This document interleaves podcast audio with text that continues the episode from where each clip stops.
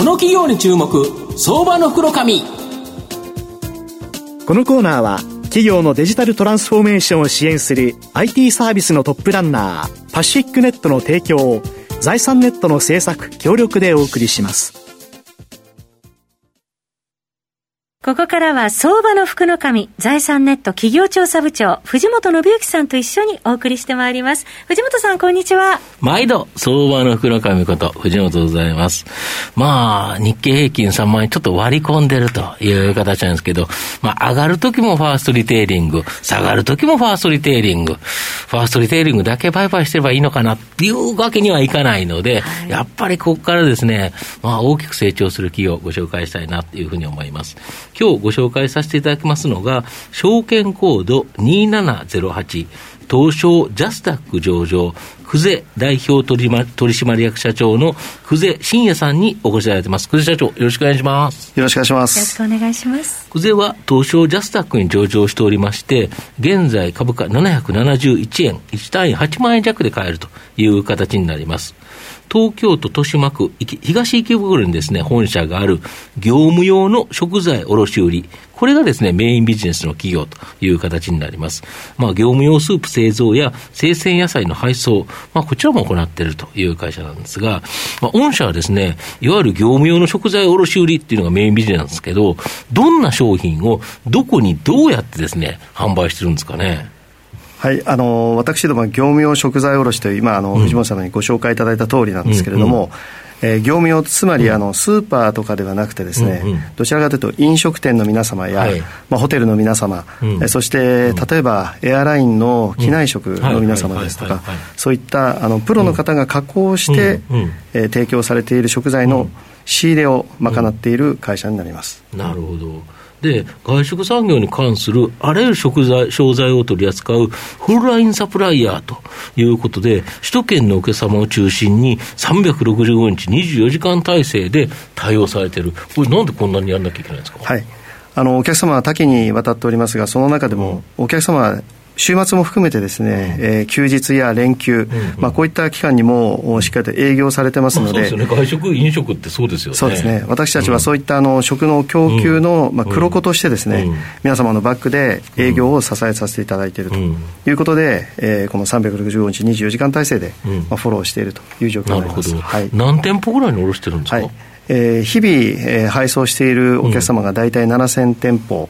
えー、ぐらいございまして、うん、まあ、累計で1年間で約1万数千点のですねお客様に配送をかけております。なるほど、全体であれですよね、あのー、飲食店で70万店とかって言われてるから、ね。はい、ほぼ1%には毎日行ってると。そうですね。いうことですか。はい、その通りでございます。なるほど。で、新型コロナ、やっぱりですね、特にこの外食産業は、まあ、大きな痛手があったと、でその外食産業が、まあ、お客様ということでいうと、御社にとってもやっぱ大きな影響あったんですか？そうですね。あの外食産業のお客様は私たちはあの運命共同体ですので、うん、まあ、お客様に、まあ、来場、うん、来客がなければですね私たちの売り上げも当然連動しておりますので、うん、まあ、大きな影響はございました、まあ、ただこの中でもですねただでは転ばず、まあ、しっかりと得てるものがございますので、この新しい時代に向かってチャレンジしていきたいというふうに思っております、なるほど、はい、で逆にこの非常事態だからこそ一気に構造改革を進めてかなり筋肉質な体質になったとか。はいあの第二四半期の、数字をご覧になっていただければと思うんですが、うん、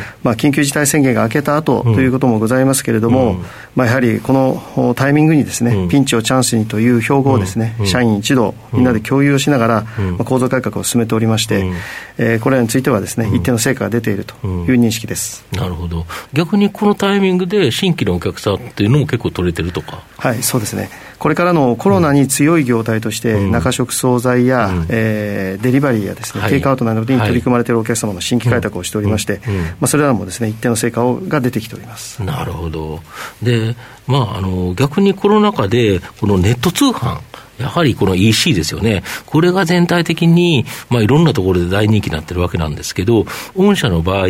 物流拠点を生かしてのこの新規ビジネス、新規事業、これに手応えを感じられてるとか。はいあのリアルの店舗を持っているお客様がこれからインターネット通販、EC に、えー、乗り込んで、えーとチャレンジされるケースも出てきておりますので、私たちは代々、えー、3温度帯に対応できるですね、物流施設、3温度帯って温度帯です。どどういうふうな、えー、常温と冷凍と、それからチルド、冷蔵品です、ね、この3つの温度帯に同時に対応できる、えー、センターを保有しております。また仕入れ先様とのですね物流もつながっておりますので、これからその辺の細かい対応に対してですね、ネット通販のその物流を担うところをまずチャレンジしていきたいと思っております。なるほど。さまざまな食材をネット通販で売るときに、きちっとその冷蔵だったら冷蔵で温度を一定に保って、例えば当然配送するとか、そういうところも全部ということですよね。はい、その通りですね。だからその物流拠点を生かすということは、はい、この場合ですね、御社がそのネット通販の会社から、まあ、手数料をいただいて、はい、まあ、保管したり、配送を手伝ったりという形になるわけですか。はいあの物流手数料とし、うん、物流のポジションでですね、まずは物流手数料をいただきながら、うん、これからはその今度ネット通販をされているお客様への商品提案や、商品開発、また品質管理等々につなげていければというふうに思ってなるほど、ネット通販で売る能力はあるんだけど、何を売ったらっていうような食材を提案したりとか、はい、あとはその物流も当然請け負って、ね、いや、黒子になると、はい、要はネット通販の得意な企業は、そのマーケティングとか、そのそういうのに特化していただくと。やっぱり持ち屋持ち屋で、はい、まあ、御社が全部やるんではなくて、はい、そういううまいところと組んで、はい、御社、あくまでプラットフォーマーに黒子に徹してやっていくとい。うことですか？そうですね。これは安定的な収入になりますよね、一回やると。そうですね。やはりあの、うん、額はそんなに大きくはないんですが、このノウハウは必ずこれからに生きるというふうに認識しておりますし、うん。うん、今まで食の通販をやってらっしゃらなかったところが、これから食の通販を、まあ、やっぱり総合型でですね、いきますと、医療をやってらっしゃるところが食に、えー、関わりを持ったりということも増えてくるんじゃないかというふうに思っております。そうですね、今のところ、いろんな会員組織とか持ってるところが、やはり通販を始めようという動きあるけど、その中でやはりあの3つの温度帯、これに対応できて、きちっと、もともとあれですもんね、飲食を売ってるわけだから、そ、ね,、こできちんとその温度管理ができて、はい、美味しい状態で、新鮮な状態でってあの、はい、配送できる、やっぱここは非常に強みですよね。はい、その通りですね。なるほど。御社の今後の成長を引っ張るものを改めて教えていただきたいんですが。はいあのこれからの時代はですね、うん、こう遠くの楽しさとかよりも、やっぱり身近な幸福っていうんですかね、まああまり遠方に出ていくというよりも、近隣でですね、楽しい時間を仲間と過ごそう、またこういったリモート社会になりですね、やはり人との接触が逆に増え減っている分、逆にこう人との直接的な対話や、やり本音で話し合ったり、まあ、語り合ったりする場面が、より一層企業も個人の皆さんも欲している部分があるんじゃないかというふうに認識してますので、遠くの楽しさよりも身近な幸福の時代というものがですね、キーになってくるんじゃないかというふうに思っております、うん、その身近な幸福っていうところでいうと、やっぱり美味しいものを食べるというところが出てくると、はい。やはりこの外食のところ、確かにコロナで痛い目にあった分はあるんですけど、はい、逆にそういう企業はみんな筋肉痛になって、うまく育っていくといいですよね。そうですねまあ、この改めてですねやはり当たり前のようにおいしいものが食べられることができないというところでですねその逆の流れを逆に期待して私たちもしっかりと頑張っていきたいと思っております。なるほど。最後まとめさせていただきますと、久世は、さまざまなですね、食材、資材をですね、外食産業に供給して、まあ、なくてはならない存在になっているという形になります。まあ、新型コロナによってですね、まあ、強烈なダメージを外食産業とともにですね、受けたという形なんですが、非常時だからこそですね、一気に構造改革を進め、コストダウンを図り、非常にですね、筋肉質な体質になっているという形になります。で、物流拠点を生かしての低温食材物流のプラットフォーマーとしての新規ビジネス、これはですね、大きな成長の可能性があると。幸い転じて福となすという言葉通りですね、一気に復活、さらにですね、成長の可能性のある相場の福の神のこの企業に注目銘柄になります。今日は証券コード2708東証ジャスタック上場久世代表取締役社長の久世信也さんにお越しいただきました。久世さんどうもありがとうございました。ありがとうございました。藤本さん今日もありがとうございました。どうもありがとうございました